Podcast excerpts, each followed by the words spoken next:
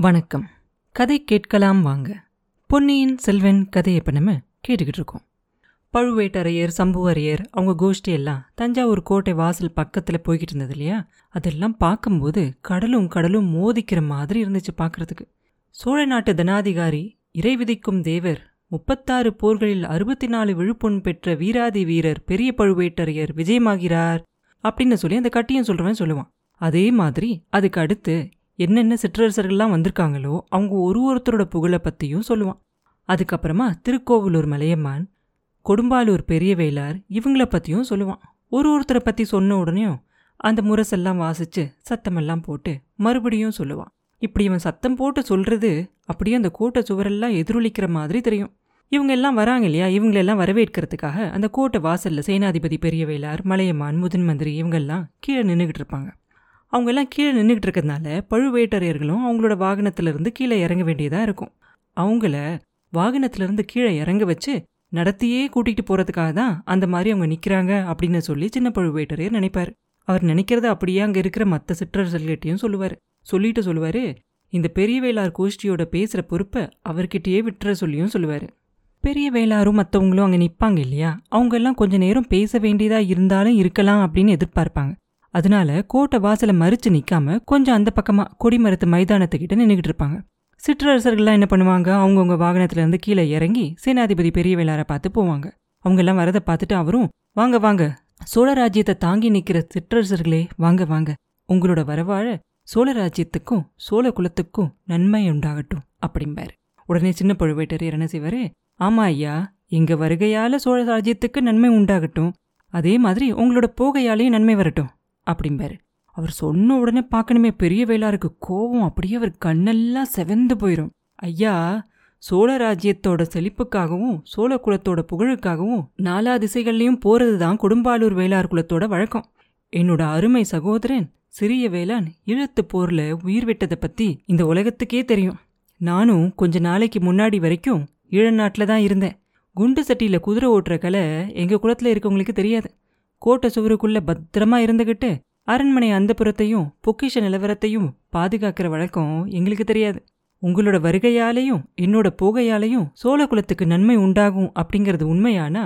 அதுக்கப்புறம் ஒரு நிமிஷம் கூட நான் இங்கே நிற்க மாட்டேன் அப்படிம்பாரு பெரிய வேளார் இது என்னடா இது அப்படின்னு சொல்லி முதன் மந்திரி அவங்க ரெண்டு பேருக்கும் நடுவில் தலையிட்டு மன்னர் குல தோன்றல்களே உங்கள் எல்லாருடைய வரவாலும் சோழ நாட்டுக்கு நன்மை தான் வரும் அப்படிங்கிறதுல கொஞ்சம் கூட யோசிக்க வேண்டியதே இல்லை. நீங்க ஒரு ஒருத்தரும் சோழ ராஜ்யத்தோட மேன்மைக்காக ரொம்ப பாடுபடுறவங்க. சோழ குலத்துக்கு உயிரை கொடுத்தவங்க உங்க ஒரு ஒருத்தரோட பரம்பரையிலையும் யாராவது ஒருத்தர் இருப்பாங்க. இப்பையும் இனி எப்பையும் சோழ நாட்டுக்கு உங்களோட கூட்டுறவும் சேவையும் தேவையா இருக்கும். இதனால தான் பராந்தக சுந்தர சோழ சக்கரவர்த்தி உங்களுக்குள்ள இருக்கிற இந்த வேற்றுமையை பத்தி ரொம்ப வருத்தப்படுறாரு. அவரோட அருமை புதல்வர் கரிகாலர் இறந்து போனதை கூட மறந்துட்டு உங்க எல்லாரையும் ஒன்னா கூப்பிட சொல்லி சொல்லியிருக்காரு. பட்டத்து உரிமையை பத்தியும் மற்ற எல்லா பிரச்சனைகளை பத்தியும் சக்கரவர்த்தியோட முன்னாடி சமாதானமா பேசி முடிவு செஞ்சுக்கலாம் அப்படின்னு உங்க எல்லாரையும் கூப்பிட்டுருக்காரு. மன்னர் பெருமக்களே உங்களை எல்லாம் ரொம்ப வேண்டி கேட்டுக்கிறேன். மூத்த பையனை பறிகொடுத்த துயரத்துல ஆழ்ந்திருக்கிற சக்கரவர்த்தியோட மனசை புண்படுற மாதிரி அவர் முன்னாடி போய் இந்த மாதிரி சண்டை போடாதீங்க அப்படின்னு சொல்லி கேட்பாரு முதன் மந்திரி இப்படி சொல்றத கேட்ட உடனே அங்க இருந்த எல்லாரோட மனசுலயும் அப்படியே குத்துற மாதிரி இருக்கும். அவங்கவுங்களோட சொந்த கோபதாபங்களை எல்லாம் காட்டுற சமயம் இது இல்லை அப்படிங்கிறத அவங்க எல்லாரும் தெரிஞ்சுக்குவாங்க. அப்ப சின்ன பழுவேட்டரர் என்ன பண்ணுவாரு? முதன் மந்திரி சக்கரவர்த்தியோட விருப்பப்படி நாங்கள் எல்லாரும் நடந்துக்கிறதுக்கு தயாராக இருக்கோம். சக்கரவர்த்தியோட தரிசனம் எங்களுக்கு எப்போ கிடைக்கும்? இன்னைக்கு ராத்திரியை பார்க்க முடியுமா? சக்கரவர்த்தியோட விருப்பத்தை அவரோட வாயாலேயே நேர்ல கேட்டு தெரிஞ்சுக்க விரும்புறோம் அப்படிம்பாரு. அப்ப முதன் மந்திரி சொல்லுவாரு தளபதி உங்க விருப்பம் நியாயமான விருப்பம்தான். அது நிறைவேறும் அப்படிங்கிறதுலையும் சந்தேகம் இல்லை. ஆனா சக்கரவர்த்தியோட உடம்பு நிலைமைய பத்தியும் மனசோட நிலைமைய பத்தியும் இங்க இருக்க எல்லாருக்கும் தெரிஞ்ச ஒரு விஷயம்தான். ராத்திரி வந்தா அவரோட உடம்பும் மனசும் ரொம்ப வேதனை அதிகமாகும் அப்படிங்கறதும் உங்களுக்கு தெரிஞ்ச விஷயம்தான். அது மட்டும் இல்லாம சிற்றரசர்களோட பட்டத்து உரிமையை பத்தி பேசுறதுக்கு முன்னாடி சக்கரவர்த்தி செம்பியன் மாதேவியோட முடிவா பேசணும் அப்படின்னு விரும்புறாரு.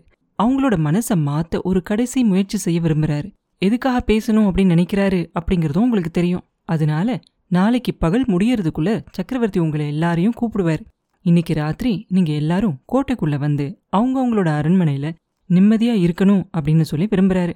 கோட்டைக்குள்ள அரண்மனை இல்லாதவங்களுக்கு வேண்டிய வசதிகளை செஞ்சு கொடுக்க சொல்லி பெரிய வேளாருக்கு கட்டளையிட்டு இருக்காரு அப்படிம்பாரு.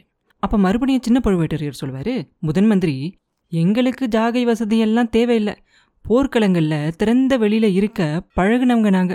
சக்கரவர்த்தி எங்களை நாளைக்கு தான் பார்க்க போறாரு அப்படின்னா இன்னைக்கு ராத்திரி கோட்டைக்குள்ள நாங்க எதுக்காக வரணும்? என்ன அவசியம்? அப்படின்னு கேட்பாரு உங்களோட அரண்மனைகளை நீங்க வந்து தங்காம வெளியில தங்க வேண்டிய அவசியம் என்ன? அப்படின்னு முதன் மந்திரி கேட்க சேனாதிபதி சொல்லுவாரு தளபதி காலாதக கண்டருக்கு தஞ்சாவூர் கோட்டைக்குள்ள தங்க பயமா இருக்குது போல இருக்கு அப்படிம்பாரு. அவ்வளவுதான். சின்ன பழுவேட்டரையரை கேட்கணுமா பயமா?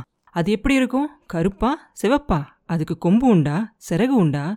ஈழத்து போர்க்களத்திலிருந்து அவசரமா ஓடி வந்திருக்க பெரிய வேளாருக்கு ஒருவேளை தெரிஞ்சிருக்கலாம் அப்படிம்பாரு. அவ்வளவுதான். வேளார் விடுவாரா? அவர் பதிலுக்கு பேச போவார். அதுக்குள்ளார பெரிய பழுவேட்டரை நினைப்பாரு. என்னது இது? இவங்க ரெண்டு பேரும் முட்டி மோதிக்காம விடமாட்டாங்க போல இருக்கே அப்படின்னு நினச்சிக்கிட்டே ம் அப்படின்னு சொல்லி ஒரு சத்தம் போடுவார். அவ்வளோதான் அவரை எல்லாரும் அப்படியே மரியாதையோடு கவனிப்பாங்க.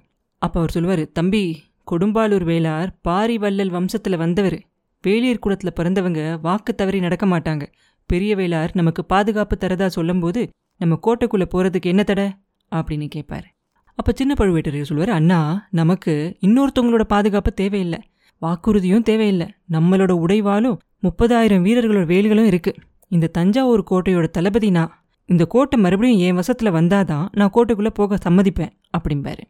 அப்போ சேனாதிபதி பெரிய வேளார் என்ன பண்ணுவார்? பெரிய பழுவேட்டரையரை பார்த்து சொல்லுவார் ஐயா சக்கரவர்த்தியோட கட்டளை அந்த மாதிரி இருந்தால் அப்படியே செய்ய நான் தயாராக இருக்கேன் அப்படிம்பாரு. அதுக்கு சின்ன பழுவேட்டரையர் கேட்பார் சக்கரவர்த்தியோட கட்டளையால் தான் நீங்கள் இந்த கோட்டையை கைப்பற்றினீங்களா? அப்படின்னு கேட்பாரு அவர் இல்லை இல்லை வாளோட பலத்தை வச்சு தான் நான் இந்த கோட்டையை கைப்பற்றினேன் அப்படிம்பாரு அவர் அப்படி சொன்ன உடனே சின்ன பழுவேட்டரையர் சொல்லுவார் அப்படின்னா வாளோட பலத்தை வச்சு தான் நானும் திரும்ப இந்த கோட்டையை கைப்பற்றுவேன். இப்பயே சோதிச்சு பார்க்கலாம் அப்படின்னு சொல்லிட்டு அவர் கத்தியில் கையை வைப்பார்.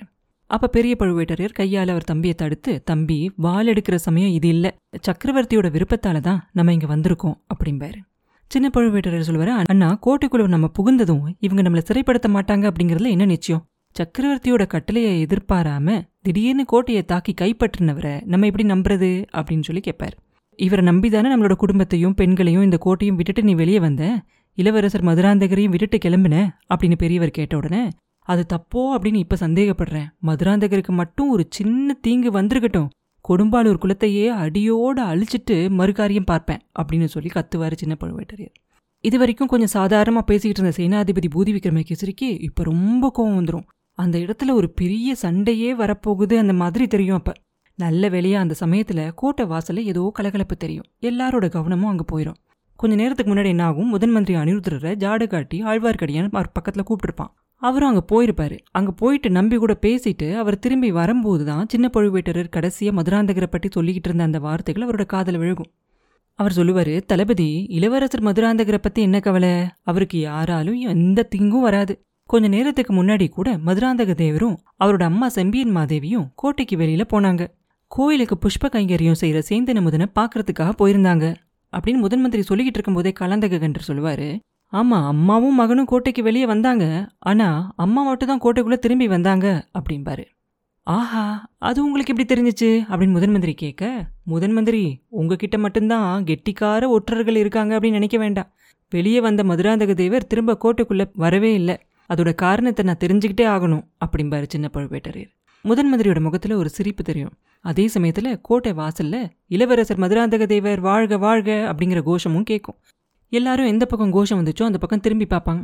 அப்போ கோட்டை வாசலுக்குள்ளே ஒரு யானை மேலே மதுராந்தகர் இளவரசர் கிரீடம் ஆடை ஆபரணங்கள் எல்லாம் போட்டுக்கிட்டு வருவார். யானைக்கு பக்கத்தில் மூடு பல்லக்கு ஒன்று ஊந்து வரும். தளபதி மதுராந்தக தேவர் கோட்டைக்குள்ளே திரும்பி போகிறதுக்கு கொஞ்சம் காலதாமதமாயிருச்சு. வாணியம்மாவோட மகன் சேந்தன் அமுதன் குதிரையிலிருந்து கீழே விழுந்து படுகாயம் பட்டுட்டான். அவனை பல்லக்கில் ஏத்தி கோட்டைக்குள்ள கூட்டிட்டு வர சொல்லி செம்பியன் மாதேவி சொல்லிட்டு முன்னாடி போயிட்டாங்க. அம்மாவோட விருப்பத்தை மகன் நிறைவேற்றிக்கிட்டு இருக்கான். அமுதனை பல்லக்கில் ஏத்திக்கிட்டு அவன் யானை மேல ஏறி வரான். சீக்கிரமாவே மகுடாபிஷேகம் நடக்கும்போது பட்டத்து யானை மேல ஊர்வலம் வரணும் இல்லையா? அதுக்கு இப்பயே ஒத்திகை செஞ்சு பார்க்கறான் அப்படின்னு சொல்லுவார் முதன் மந்திரி. அப்புறம் என்ன நடந்துச்சு அப்படிங்கிறத அடுத்த பதிவில் பார்ப்போம். மீண்டும் உங்களை அடுத்த பதிவில் சந்திக்கும் வரை உங்களிடமிருந்து விடைபெறுவது உண்ணாமலை பாபு. நன்றி.